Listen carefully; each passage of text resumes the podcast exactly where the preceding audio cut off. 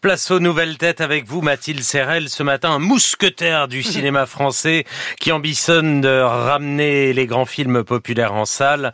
Martin Bourboulon est dans notre studio Portrait sonore.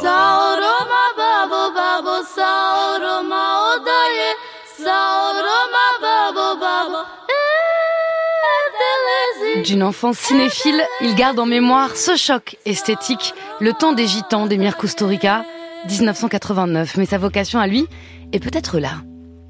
Sur les écrans, la fille de D'Artagnan, elle s'appelle Héloïse, et permet à Bertrand Tavernier de retrouver la grande tradition des films de cap et d'épée. Tiens, regarde, c'est pour ce document que la mère supérieure est morte.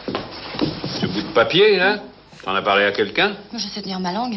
C'est un secret d'État, je le sais, je le sens. Ouais, on dirait une liste de blanchisserie, tu sais. Avec du sang, mais une liste de blanchisserie. La fille de D'Artagnan, Philippe Noiret, Sophie Marceau, 1994. Il a alors 13-14 ans, fils du producteur historique de Bertrand Tavernier.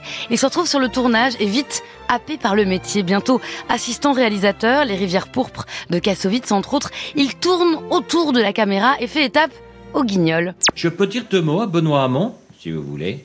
Benoît, jusqu'à présent, t'as raté ta vie. Mais ça va pas, non? Quoi? Il est socialiste alors qu'on est en 2011. L'URSS s'est effondré il y a 20 ans. Faut se réveiller, là.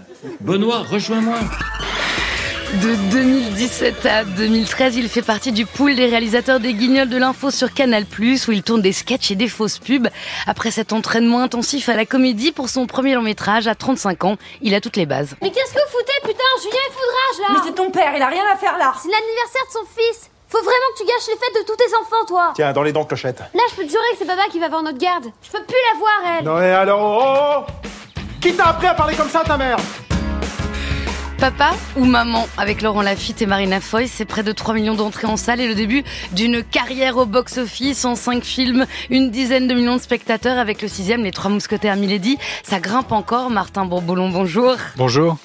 Ça va vous, vous repensez là, à tout ce qui s'est passé depuis que vous êtes lancé Oui, j'y repense avec grand plaisir, mais euh, oui, j'y repense souvent. Enfin, je regarde plutôt vers l'avenir, mais c'est vrai que ça me touche beaucoup tout ça. Ouais. Votre mission, c'est pas de déjouer les complots euh, contre le roi ou de ramener les ferrés de la reine, c'est de ramener le monde en salle.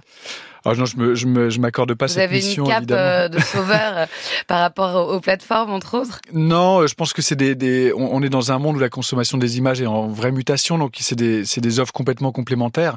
Après, il y a un plaisir assumé de, de, de réfléchir pour le spectateur et de lui proposer effectivement des, des, des événements pour la salle de cinéma. Oui, pour le coup, quand vous êtes arrivé avec les trois mousquetaires centrés, le premier volet sur le personnage d'Artagnan, Mm. vous êtes post-Covid, ça fait quand même partie euh, de la mission et vous faites plus de 3 millions 3 d'entrées.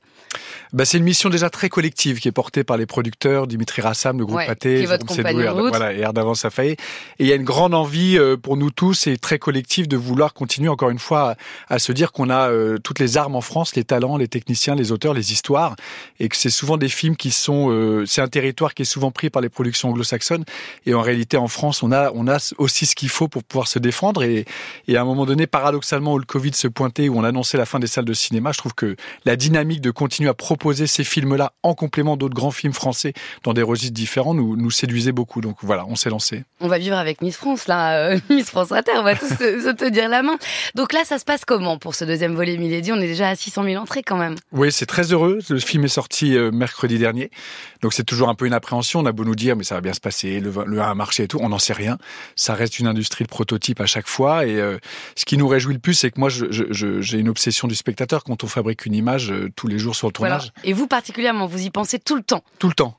Tout à le temps. chaque scène, à chaque euh, direction euh, Bah- d'acteur, chaque regard, vous dites toujours que je pense, qu'est-ce que je penserais moi? Vous êtes votre propre euh, spectateur. Bah, je pense que c'est c'est important de trouver une bonne équi- le, le- le- juste équilibre entre la la sensation et la conviction entre guillemets artistique et en même temps le, le, le résultat pour qui il est adressé. C'est-à-dire que il y a rien de plus excitant et de créatif à se projeter dans l'œil du spectateur en se disant est-ce que cette scène d'action va le toucher? Est-ce qu'il y a un moment d'émotion que je vais réussir? Est-ce qu'il va être surpris? Est-ce que finalement c'est quelque chose qui va l'ennuyer? Ou pas Donc euh, je trouve que c'est plutôt sain et quel que soit le registre et la nature des films que l'on fait, la penser au spectateur me paraît important. Oui. Alors à 44 ans, c'est vrai que vous pesez des millions d'entrées dans le métier depuis papa ou maman et c'est un peu votre particule quoi. C'est comme ça que je vous présente. Vous êtes, vous disparaissez derrière votre casting en fait. Euh, Marina Foy, Eva Green, Laurent Lafitte, Vincent Cassel, on vous connaît pas, Martin Bourboulon. Eh ben je suis là. Mais vous rentrez quand même dans là. vos avant-premières. Vous existez en fait. J'existe, j'espère. Non mais cas. ça vous fait quoi du coup? Euh, À de, chaque film qui sort. de faire des entrées? Non, mais oui, mais d'être- un peu. Est-ce que je peux rentrer dans ma propre avant-première? Ah non, mais Est-ce que je peux ma carte bah, d'identité? La particularité, c'est que les metteurs en scène, euh, par définition, sont pas à l'image, donc euh, le- mon visage est, est évidemment moins identifié que celui de mes acteurs. Mais euh, mais ça me ça me fait surtout du bien et du plaisir de voir que en renouvelant des genres de films différents entre Papa ou Maman et les Trois Mousquetaires, il y a des natures de films qui sont très différentes. Et moi, j'y vois un point commun très clair. euh, euh, voilà, dans, dans mon travail. C'est la minute finale, c'est le temps d'antenne qui est à votre disposition, Martin Bourboulon, pour réaliser un mini blockbuster d'une minute. Non, vous avez choisi les entretiens entre Alfred Hitchcock Oui. et François Truffaut. Vous êtes Alfred Hitchcock. C'est une conversation entre Alfred Hitchcock et, euh, et François Truffaut sur la différence entre le suspense et la surprise. Donc je suis Alfred Hitchcock. La surprise est très simple et j'en parle très souvent. Nous sommes en train de parler, il y a peut-être une bombe sous cette table et notre conversation est très ordinaire. Il ne se passe rien de spécial et tout d'un coup, boum, explosion. Le public est surpris mais avant qu'il ne l'ait été, on lui a montré une scène absolument ordinaire, dénuée d'intérêt. Maintenant, examinons le suspense. La bombe est sous la table et le public le sait, probablement parce qu'il a vu l'anarchiste la déposer. Le public sait que la bombe explosera à une heure et il sait qu'il est une heure moins le quart. Il y a une horloge dans le décor. La même conversation anodine devient tout d'un coup très intéressante parce que le public participe à la scène. Il a envie de dire aux personnages qui sont sur l'écran Mais vous ne devriez pas raconter des choses aussi banales. Il y a une bombe sous la table et elle va bientôt exploser. Dans le premier cas, on a offert au public 15 secondes de surprise au moment de l'explosion. Dans le deuxième cas, nous lui offrons 15 minutes de suspense. La conclusion de cela est qu'il faut informer le public chaque fois qu'on le peut, sauf quand la surprise est un twist, c'est-à-dire que lorsque l'inattendu de la conclusion constitue le sel de l'anecdote. Merci Alfred Hitchcock.